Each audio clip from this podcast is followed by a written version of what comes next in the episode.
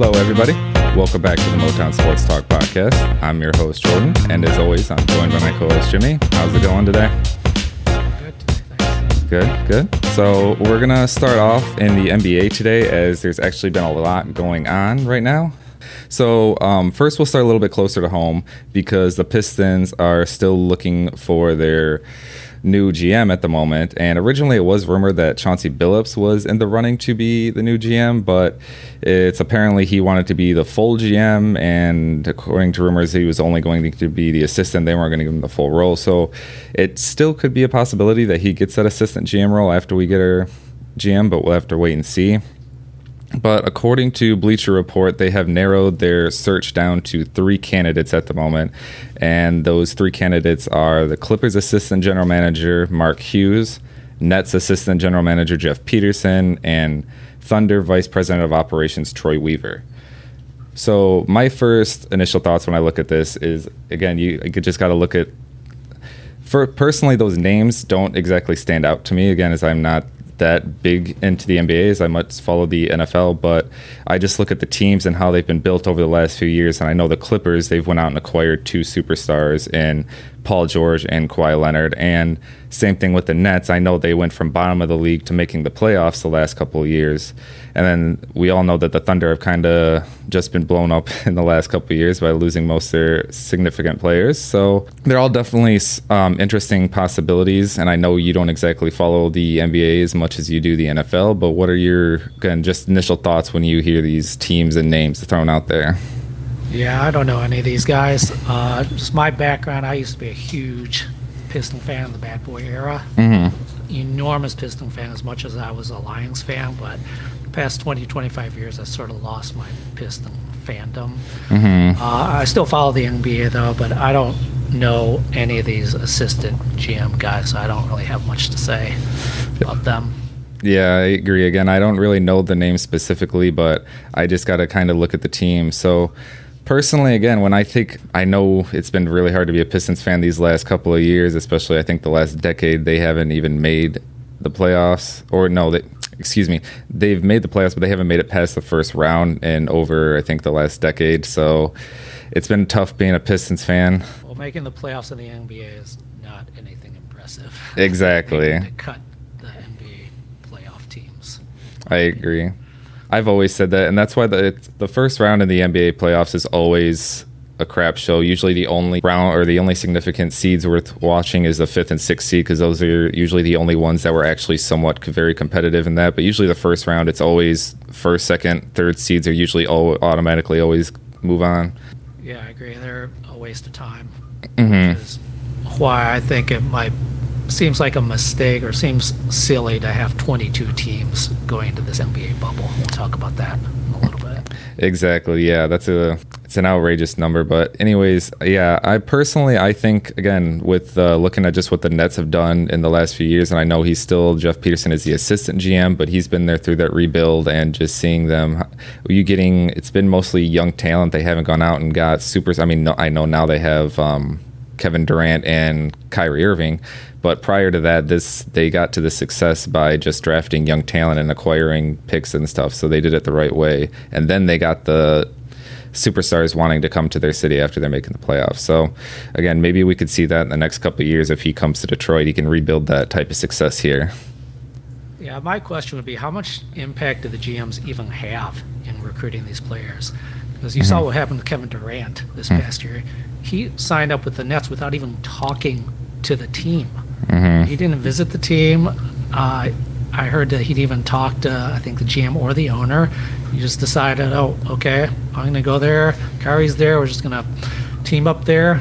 And it had nothing to do with the GM. So part of me wonders how much impact these GMs even have creating championship level rosters.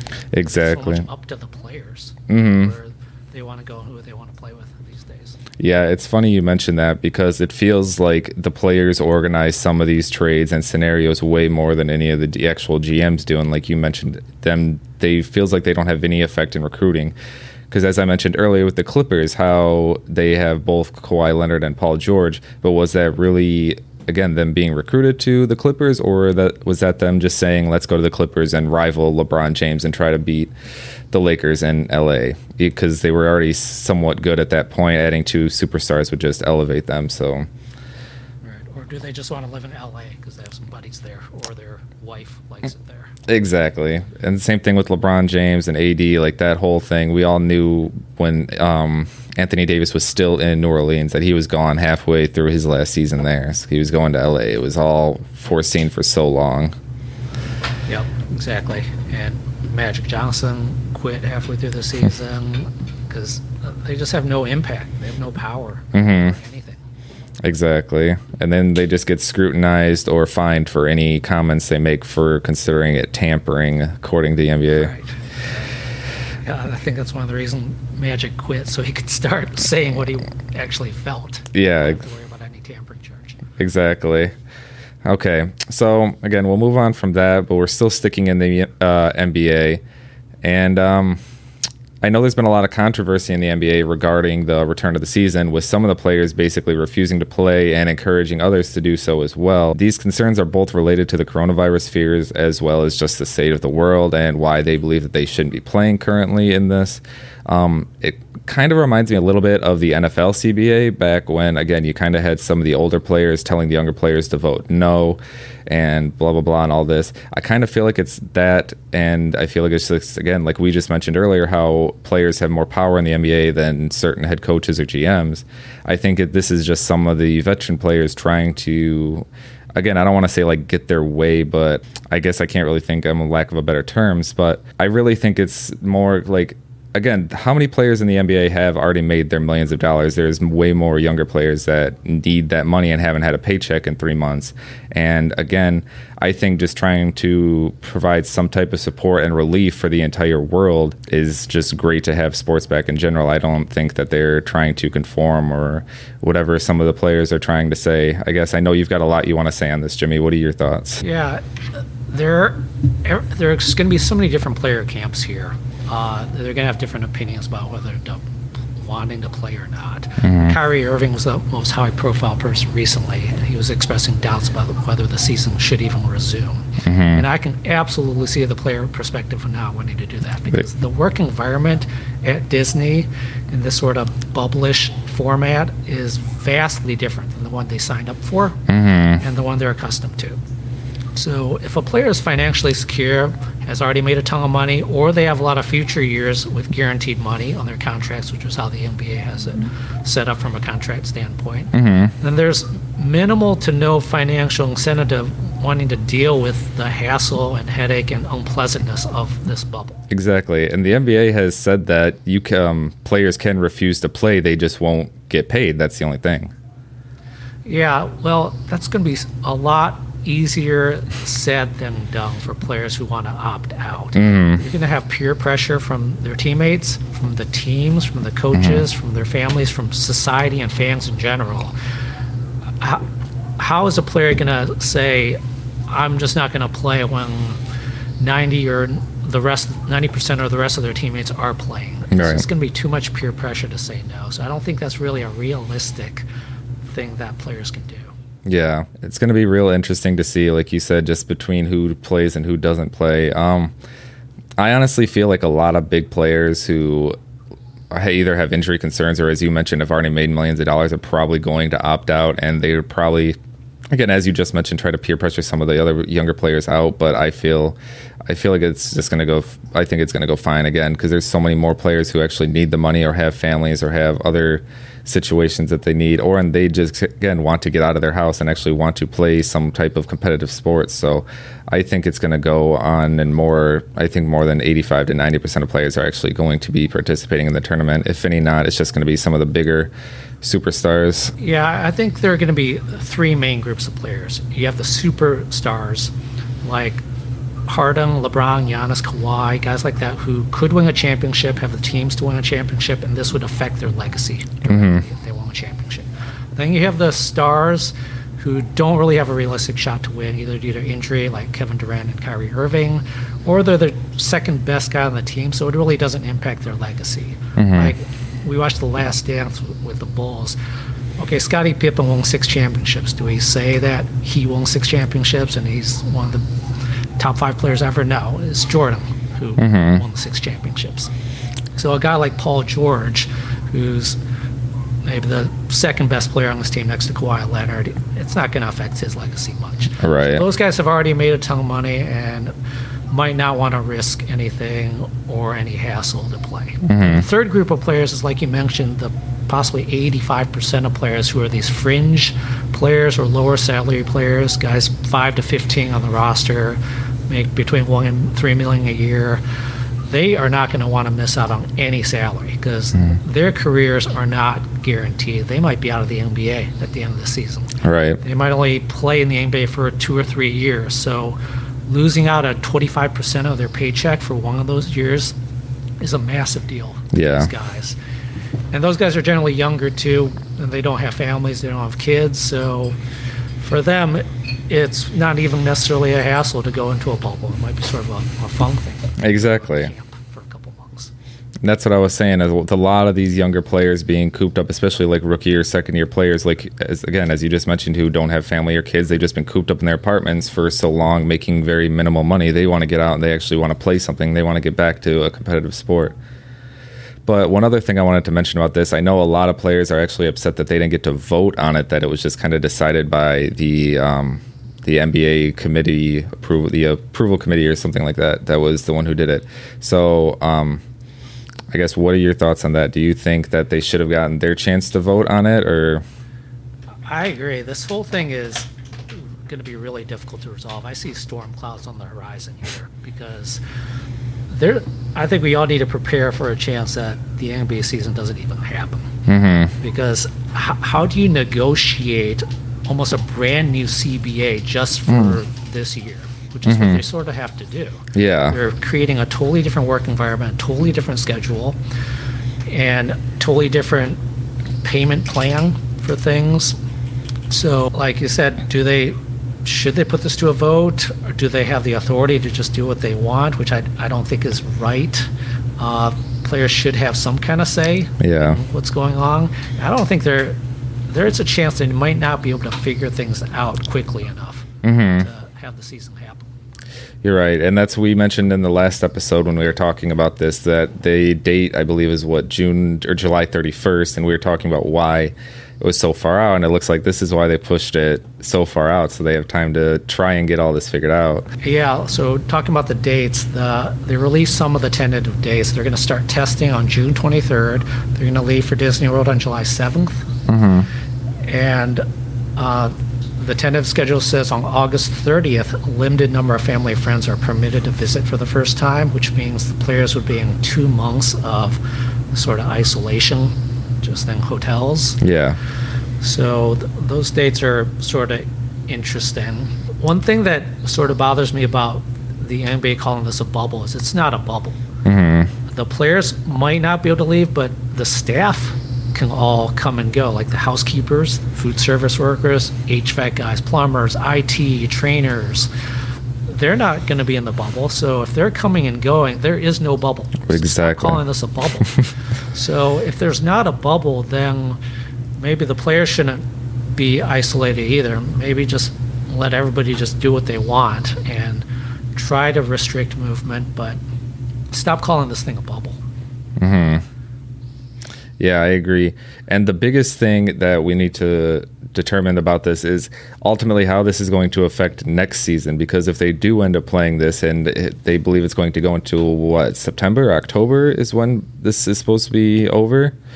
Well, the, it was initially supposed to be over October 12th, but then they realized Monday Night Football was that day, so they actually just moved it to October 13th. We discussed this last episode that they do not want to compete with the NFL because Mhm. the going to crush them. Exactly. And again, the I believe the season is the NBA season is supposed to start at the end of October. I believe yeah, the end of October is usually when the NBA season starts. So if they're pushing this all the way to the beginning of October, how are they going to have a following season with a draft off season this and all of that stuff? So it's ultimately going to affect the next season. And I've heard rumors that next season could even possibly be canceled if this takes too long, or depending on what even happens with this. Yeah, that's another reason why it might be difficult to even play this season. There's a thought to just scrap this whole season and just start the next season on schedule and just do it like normal. I mean, isn't again? I don't follow the NHL too far, but I believe that's what they have chosen to do at this point, isn't it? That they decided to scrap the season and just move on to next season. I have not been following the NHL, so I'm not sure what they're doing. I think that's what I've heard because again, I haven't heard any talks of continuing the NHL or anything like that. But again, I'm not following it. I'm not really into that, so I could be I could be completely wrong. But yeah, so I, I honestly think that is the smarter decision, in my personal opinion. I think they should just kind of scrap the season because even if again like you say say paul george and the clippers win their first nba championship of the their franchise it's always going to have an asterisk by it it's always going to be considered the corona cup or whatever so it's just ultimately i think they should just scrap the season and move on and hopefully they can get it again planned and start on the normal schedule this following season yeah, that's one consideration. I think one thing they should consider is to just drastically reduce the season.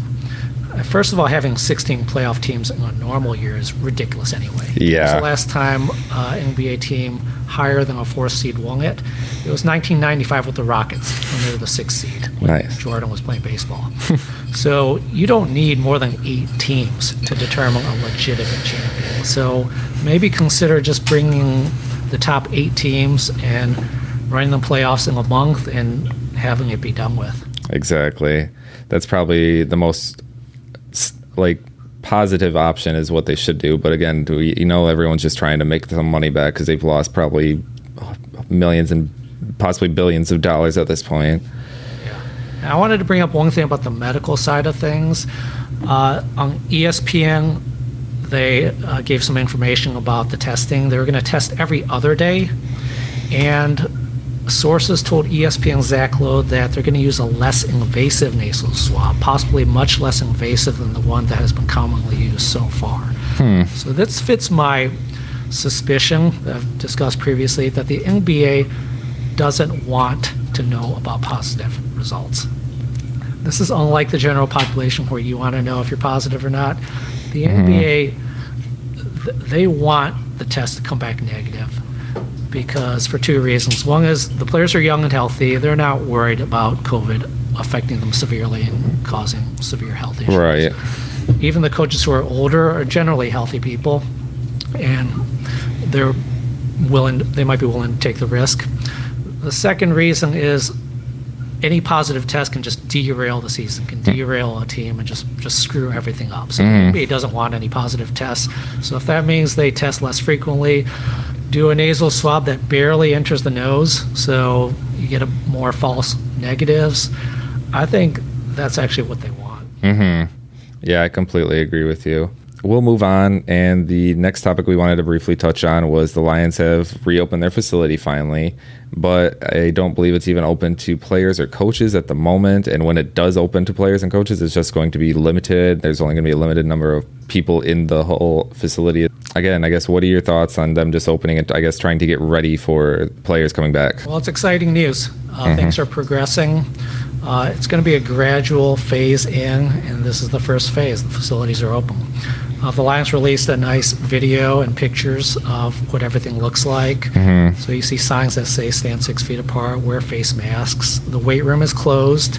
Uh, they showed a video of the temperature check station with a plexiglass shield, a whole bunch of new sanitizer stations. They have a new HVAC filtration system. They put in touchless faucets. Uh, one of the things that I'm just amazed by when I look at their video is how beautiful the facility is. Yeah. Uh, it's just everything is custom. It's just a gorgeous facility, Yeah. and it reminds me of just what an enormous big deal operation the NFL is. And uh, if you saw the All or Nothing show with the Cowboys and Jerry Jones, their facility is just amazing. It's just breathtaking how beautiful and impressive Yeah.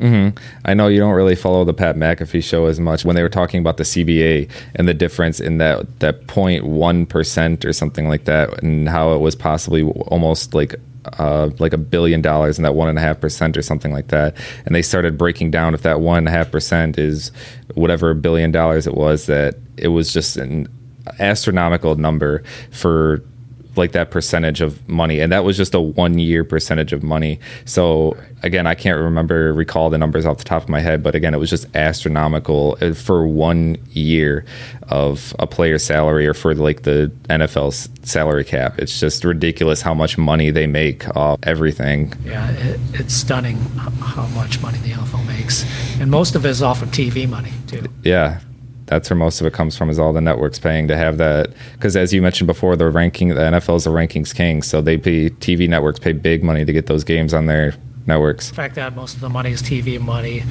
is going to be helpful to the NFL if there are no fans or limited fans in the stadium because they, they don't really need fans to still make just a boatload of money. Exactly. Yeah, they're going to make money no matter what. And there's still obviously jersey and merch sales, which I'm sure they might end up putting on sale more often to get more sales through that way and stuff like that. So there's tons of ways that the NFL can end up making money. Yeah, so the NFL is in a much better situation than, say, MLB or the NBA, which derives more of their profits from the game day experience and fan tickets. Exactly. So uh, there's a better chance the NFL is going to be able to survive this COVID thing than the NBA. Yeah, they have many, many plans set up um, just in case to take different avenues that they have to. So, the second topic about the Lions we wanted to talk about was um, Robert Ayers. I believe I'm saying that correctly. Has come out recently and talked about his one day stint with the uh, Lions back in 2018, which was, we all know, Matt Patricia's first year as a head coach. And there have been tons of players who came out and even reporters who stated that his year, first year with the Lions, was not the best, that he was still trying to find his coaching ways. And he basically just said that there was a disagreement between them. And then he just was basically released the next day with no explanation from either side, the team or him. But again, that's all he's kind of said at this point was there was just a disagreement. He then went on to also compliment Matt Patricia by saying he's a genius mind and a great head coach, but they just didn't agree on certain things. So I guess did you have any thoughts on this? Yeah, there's not much to say here, but our discussion may be longer than Robert Ayers' actually career. um, he did mention that he had philosophical differences with Matt Patricia. He specifically pointed out Matt Patricia. Now, who knows what that means, but we all know Matt Patricia's first year was a bit of a disaster. Uh, Patricia did not get along well with a lot of the players or the media Yeah. Maybe who knows what happened, but this sort of fits along with the fact that Patricia's first year just wasn't great. And maybe Patricia said something or demanded something of Robert Ayers that uh, caused him to be not happy. But it's not like we lost much because Robert Ayers never played with any other team in the NFL since then. So it's not like we lost much by not getting Robert Ayers on.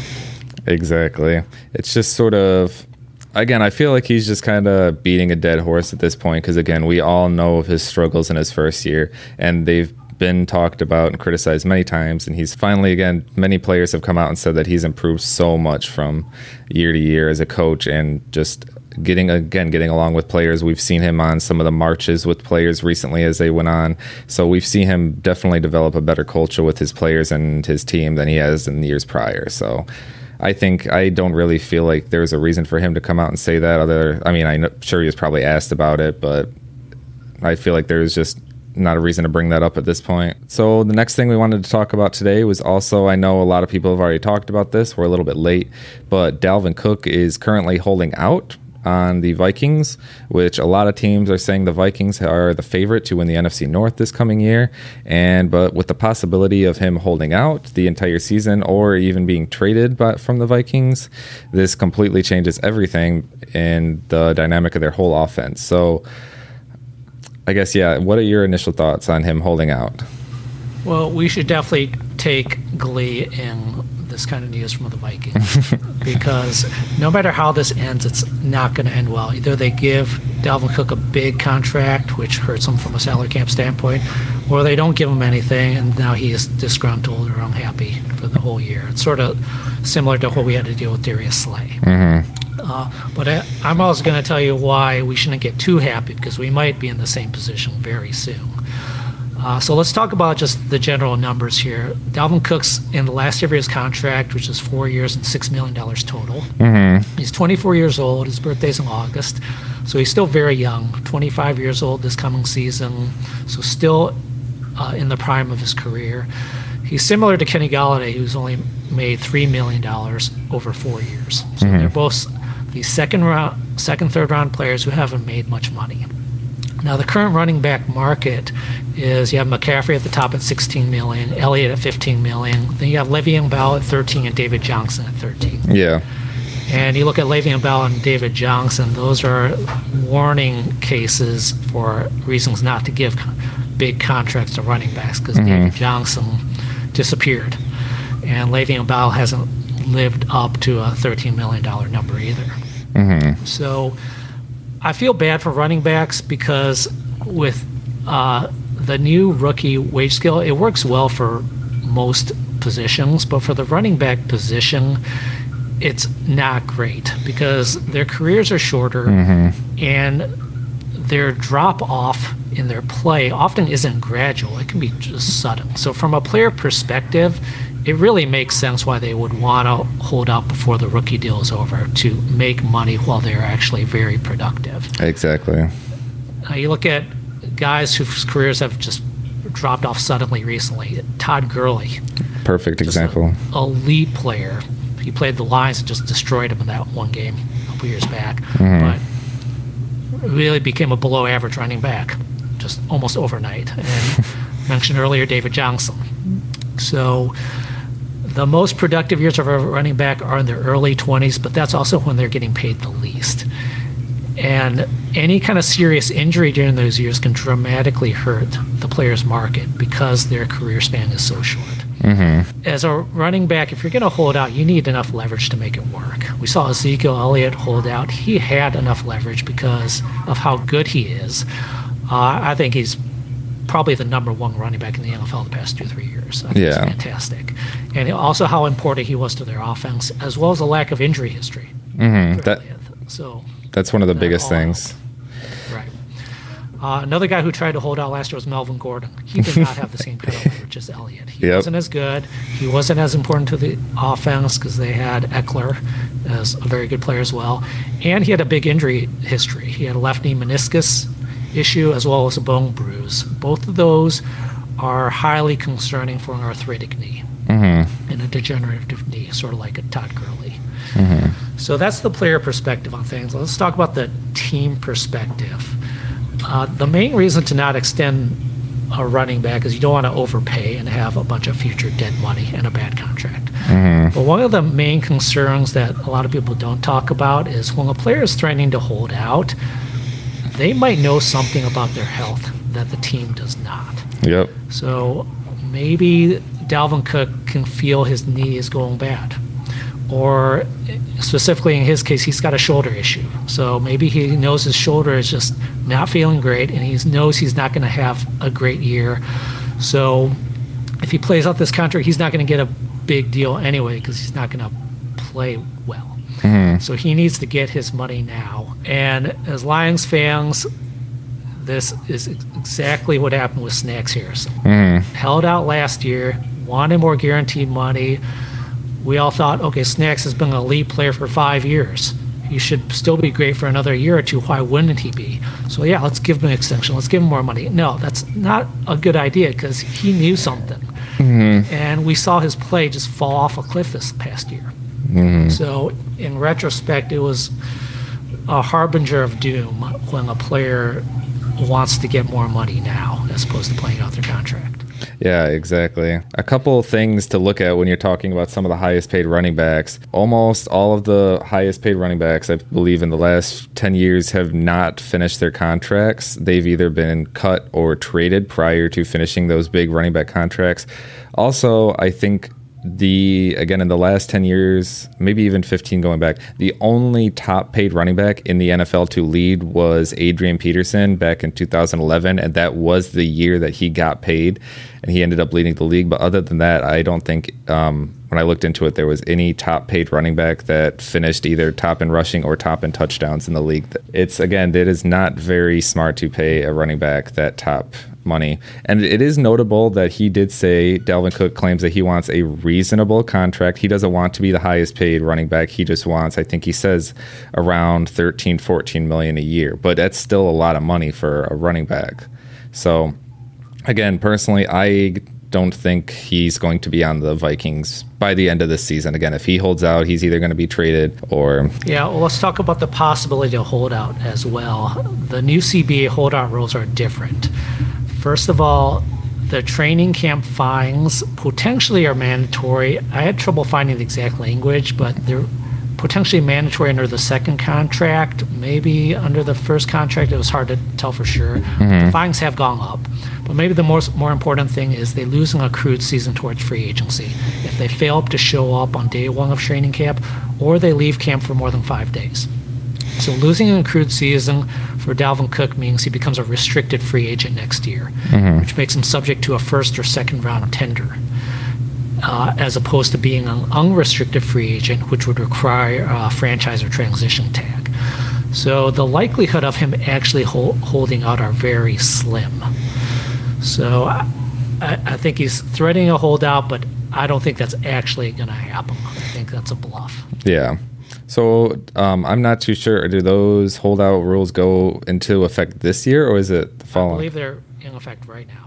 All right, so yeah, that does change a lot of things because I thought that new CBA didn't go into effect until the following year. So no, all the CBA rules went into effect right away. Nice. So yeah, that is going to change his holdout um, significantly. So, again, I guess we will have to see what happens closer to training camp and if he shows up or if the team decides to give him some type of extension or either he's dealt out. We'll see what happens.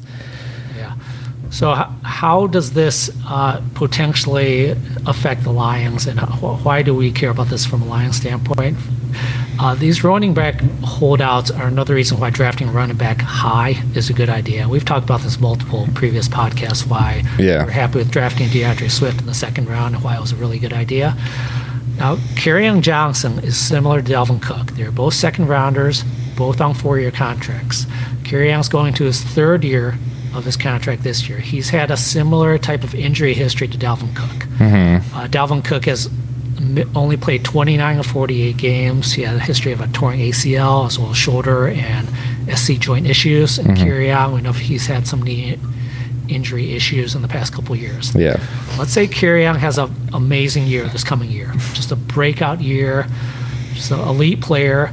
What if Kerryon decides he's going to follow the Dalvin Cook model and threaten a holdout and cause disruption unless he gets a new contract? Well, we're in a much better position because we drafted D'Andre Swift. We have much more leverage now because we have Swift in the fold. We can tell Kerryon, eh, okay, we don't need you. You either play it out or hold out, do whatever you want. We have D'Andre Swift now. Uh, so that's a good reason why drafting D'Andre Swift in the second round is helpful, not just for this year, but for potentially future years as well. Exactly. Again, I've kind of realized in the last few years that running backs are sim- similar to quarterbacks in the way I think I mentioned this on last week's episode, but um, they're similar in the way that you want to get the most value out of them in the first four years of their rookie contract while they're still cheap, as opposed to trying to pay them top play. And again, you just mentioned their play can almost immediately drop off a following season depending on injuries, how much they're used, how many snaps they get, how many like running backs. Again, as you mentioned before, they're one of the most beat up positions, and their play can drastically decrease season by season. So, yeah, you make a good point that quarterbacks are in a similar situation with running backs as far as the rookie wage scale.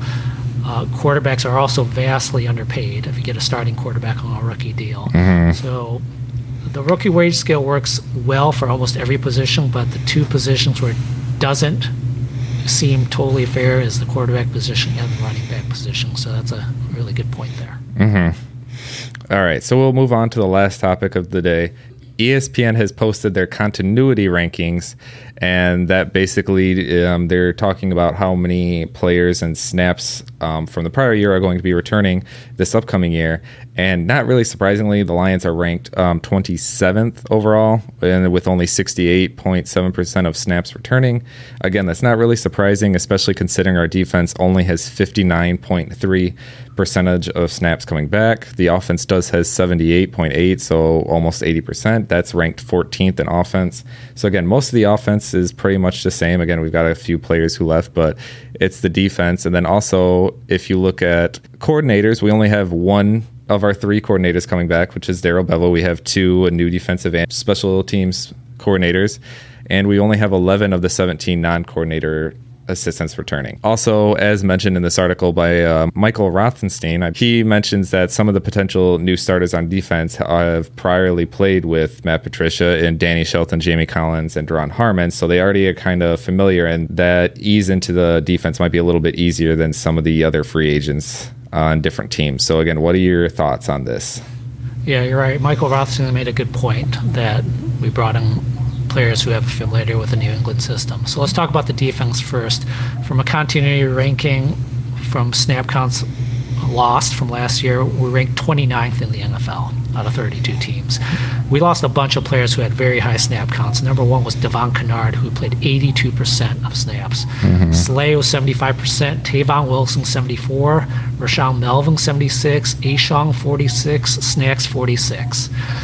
Uh, so we lost a bunch of high snap count players. Tavon Wilson is still a free agent, and he's only 30 years old. So he's I think he's definitely worth bringing back as a backup safety slash hybrid linebacker role. I thought he played great last year, so yeah. I'd love to see us re-sign him. Now on the offensive side, we ranked 14th in the NFL. Well, I think this is slightly artificially low because our starting quarterback Stafford only played 50% of snaps, and both our backup quarterbacks are not back. So that's that's sort of an artificially low number. Uh, the other guys we lost are Glasgow, who played 80%, and Wagner, 70%. The rest of the offense is just rock solid. We're returning everybody. Our top four wide receivers are back mm-hmm. Amendola, Golladay, Marvin Jones, and in my opinion, Marvin Hall would be number four. Our top two tight ends are back Jesse James and TJ. Uh, three of the starters on the offensive line are back. Uh, our running backs are all back with Kerryon, uh, Bo Scarborough, Ty Johnson, mm. D'Andre Swift, of course. So our offense continuity is probably actually much much better than that number 14 ranking. Yeah, I completely agree. It's kind of just we're only ranked so low because of such the turnover rate, but I really think that the defensive transition is going to be a lot easier said than it looks on paper with the new players. Yeah, certainly hope so because we definitely need an improvement on defense. Yeah, I agree. I think we've almost flipped our entire defensive line besides Trey Flowers and um, Da'Shawn Hand. We've got, again, almost an entirely new defensive line. So I think it's going to be very end. Obviously, I, I, mentioned almost every single episode our new defensive coordinator. I'm very excited to see what type of packages he's going to bring and what type of. Uh, how he's going to utilize because this is his first time as an actual defensive coordinator. I don't know if we've mentioned, I believe we've mentioned that before, but he's just been a positions coach before. So this is going to be his first time actually, I believe, calling it. And again, that's a whole nother thing too. I don't know if he's going to be the one calling plays or Patricia's going to be the one calling plays. That's still kind of up in the air too. I guess we'll see closer to preseason how that's going to work out. But I'm I'm just real excited to see what he's going to do with all these new players and this a whole new defensive scheme. Yeah, you're absolutely right about bringing up Corey Undlin. I think he needs to be the MVP of this season mm-hmm. because we don't have any elite defensive players joining the team. We need that scheme to change. We need it to change fast. Mm-hmm. We need to get pressure. We need to have creative blitzes. So Corey Undlin needs to have a big impact on this team. Yeah. Yeah, I agree. Again, I'm super excited to see what he's going to do with our new players and everything. All right. Looks like that's going to do it for us today. I want to thank everyone again for tuning in. We always appreciate it. And we will see you again next time.